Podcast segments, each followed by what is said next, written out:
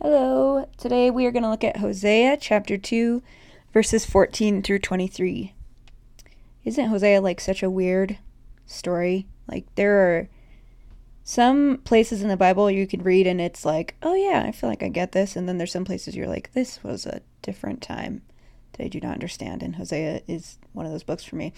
But I really liked this passage because, um, so Hosea, spoiler alert, is not really about a guy and his wife in the way that it looks like it's really about obviously God and Israel, um, the way that he relates to his people. And so this passage is really clear. It's God talking about um, kind of his vision for his people. And that's always a helpful thing for me to see, especially um, knowing that, you know, Jesus came to to restore things, to bring life um, and so to see something clearly kind of written like this for the way that God uh, sees the world and kind of his vision for it. So there's a few things that stick out to me. Um, he says, Bow and sword and battle I will abolish from the land. So there won't be violence. Um, he says, I'll betroth you in righteousness and justice and love and compassion. Those are things that um, God wants for us, that God wants for our society righteousness, justice, love, compassion. He says faithfulness. And you will acknowledge the Lord. So a closeness to Him.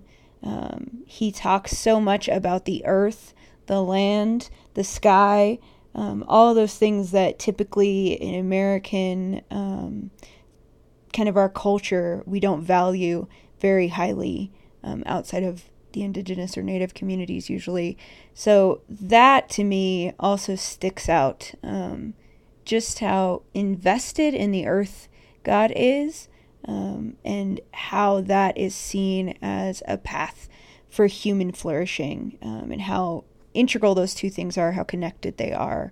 So as I'm thinking about this, I'm just thinking about, you know, what are ways um, I think that for me, our role in the world is to uh, encourage human flourishing, to partner with Jesus in the things that he's doing. And so to think about the earth um, as something God is invested in, how do we impact that? Um, how do we kind of connect what's happening for the land, for the earth, for the sky um, with God's?